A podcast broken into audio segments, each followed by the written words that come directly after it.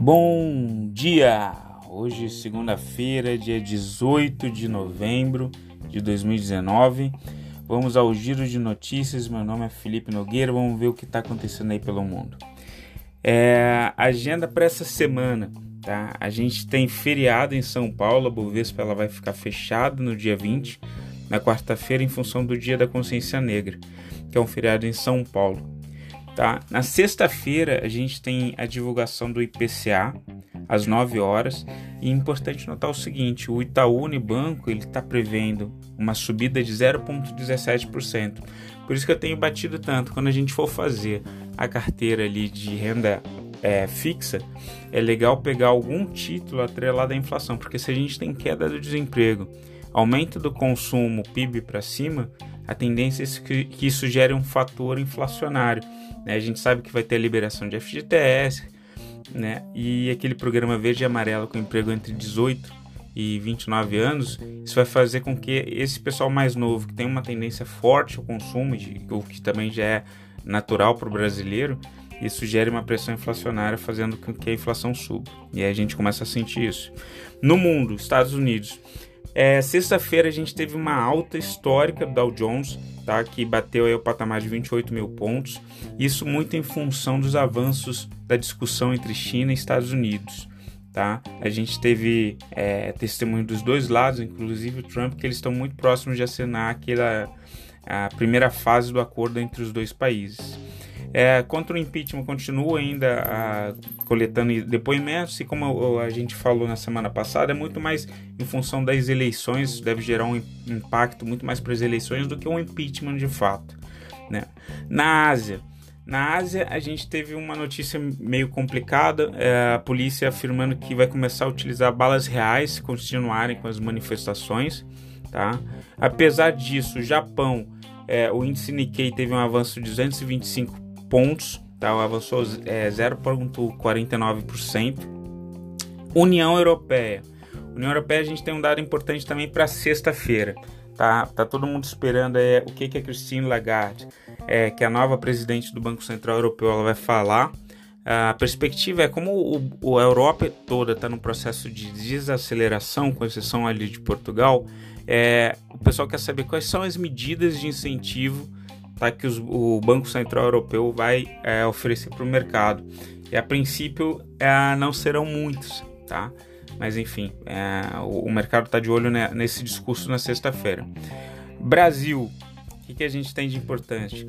É, teve um, um pessoal do Schroders, tá, que é um, uma gestora britânica de quase meio trilhão de dólares é, na Inglaterra, né?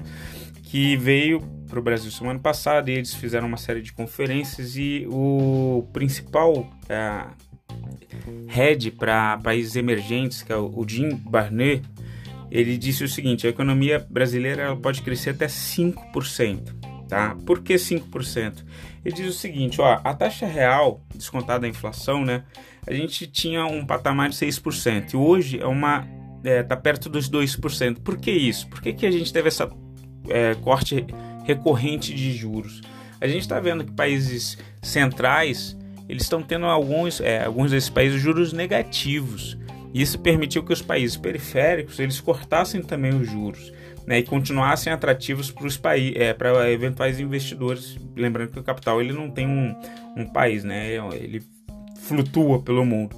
Então ele continua sendo atrativo em função disso, né? Os países centrais tendo juros negativos. É, e parece também que a reforma fiscal, tá, e o controle da, infra, da inflação do Brasil se visa a atrair é, investimento, tá, e favorecer nesse crescimento de P I B que ele afirmou lá que pode chegar até cinco por cento. Ibovespa, na quinta-feira, o Ibovespa ele subiu zero vírgula quarenta e sete por cento, ele chegou em cento e seis mil quinhentos e cinquenta e seis pontos, uh, e importante notar, a gente não abriu sexta-feira, né? Só que lá fora, as A D Rs tiveram uma alta de um vírgula oito por cento, né? No mesmo dia em que o Dow Jones bateu o patamar lá de vinte e oito, então provavelmente hoje a gente deve sentir É essa euforia do mercado que foi para cima na sexta-feira, batendo recordes, é, em função ali da negociação entre Estados Unidos e China. Então, provavelmente, hoje a gente tem um, alguma tendência nesse sentido. Noticiário corporativo. A Suzano, ela conseguiu reduzir o seu estoque, então provavelmente, né, a gente vai começar a ter alguma retomada positiva para a Suzano. A Petrobras, ela vai ter até o dia vinte e dois, tá? É, esperando manifestação de eventuais interessados por ativos da companhia que ela está colocando para venda. A C S N A, ela decepcionou, tá? É, em função da baixa performance da divisão de mineração e também com essa desaceleração global, a queda do preço de, do, dos negócios com aço. Tá? E uma outra coisa que preocupou um pouco também nas demonstrações são os custos mais altos da operação. A C V C, a C V C ela foi afetada tanto pela falência da Avianca, tá? E aí uma coisa que ainda não está precificada, é, não está precificada, não, não gerou efeitos nesses resultados ainda, mas que vão gerar efeitos mais para frente. É o, a contaminação por petróleo do litoral brasileiro. Será que isso vai ou não afetar é, as vendas ali da C V C? Fora que a gente sabe os aplicativos de viagem que estão gerando também uma concorrência, tá? Via Varejo, além daquele todo, todo o desgaste que a gente viu na semana passada em função das denúncias, né, de, por fraude contábil, ela teve um prejuízo operacional de duzentos e quarenta e quatro milhões de reais no terceiro trimestre. Pessoal, cuidado, tá? Quando a gente faz uma incorporação, quando a gente muda uma gestão, demora para os efeitos aparecerem. Então, de repente, vamos olhar as coisas que estão boas, que estão sadias, né? Para a gente não sair colocando é, o nosso dinheiro em qualquer lugar, tá? É, enfim, J B S, ela teve um lucro de trezentos e cinquenta e seis milhões, tá? Para o terceiro trimestre, muito puxada ali pela alta do boi. A gente sabe, a gente tem acompanhado aí a demanda, a alta demanda pela proteína. Estrangeiros, eles seguem na posição vendida, tá? Estão aí em cinco bilhões desde o início do mês. Reformas, reformas para o Brasil. O governo está querendo fazer toda aquela parte de articulação para aprovação das próximas reformas, é, no caso a reforma administrativa. E aí o governo está falando o seguinte, ó, a gente só vai apresentar a P E C, de, a proposta de emenda constitucional, para permitir as reformas administrativas na semana que vem. Então, provavelmente essa semana, inclusive tem esse feriado em São Paulo, é, na quarta vai ser em função dessas articulações, então vamos acompanhar essas articulações. Em relação ao dólar, tá? O dólar ele está bem volátil e uma coisa que ah, intriga um pouco os investidores é geralmente o dólar e a bolsa tem uma correlação inversa, né? Enquanto um sobe, outro desce, enquanto um desce, outro sobe.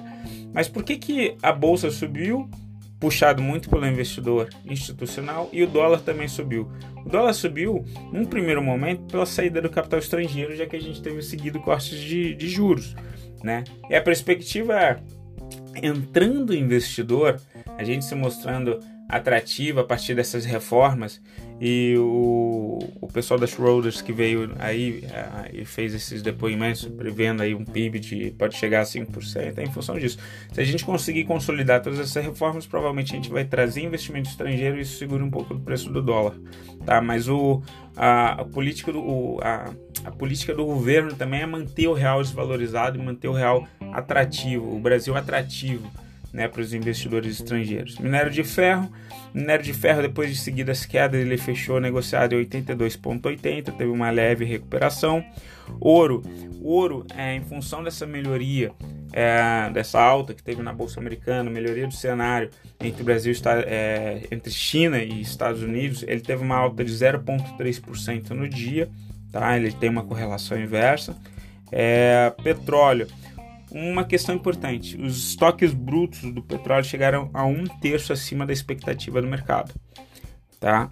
E os Estados Unidos deve atingir nesse mês um recorde de treze milhões de barris, tá? Então, provavelmente isso associado a um outro fato, que a OPEP está muito preocupada, que é a superprodução persistente de países como Nigéria e Iraque, esse excesso de petróleo, né, no mercado, isso pode trazer os preços para baixo, tá? Então isso pode afetar algumas empresas brasileiras. é, e para permitir também produção mais baixa lá fora, né? Então é, é estratégico também para os Estados Unidos, né? A Saudi Aramco, ela vai vender, que nem a gente tem acompanhado, um vírgula cinco das, das suas ações, né? Em um I P O que deve chegar a vinte e cinco bilhões de dólares, só que o book building está marcado só para quatro de dezembro, isso pode levar um pouco de fuga de capital também. Boi, a gente viu que bateu semana passada recordes, né, de, de preço, né, uma valorização de vinte e dois por cento em um mês em função da demanda por proteína. A soja, a soja ela registrou uma alta de um vírgula vinte e cinco por cento. Por quê? Porque a China começou a importar mais soja dos Estados Unidos, refletindo essa melhora no cenário entre os dois países. O milho, tá? Ele teve uma queda de cinco pontos em função do trigo. O milho e o trigo, eles têm essa relação, o trigo é... e café teve uma baixa de cento e noventa pontos. Tá? Pessoal, essas foram as principais notícias dessa segunda-feira. Desejo a vocês aí um excelente dia, bons negócios, bons trades. Qualquer coisa é só entrar em contato e acessa lá w w w ponto liberta ponto com ponto v c, tá bom? Abraço grande, se cuidem, tchau, tchau.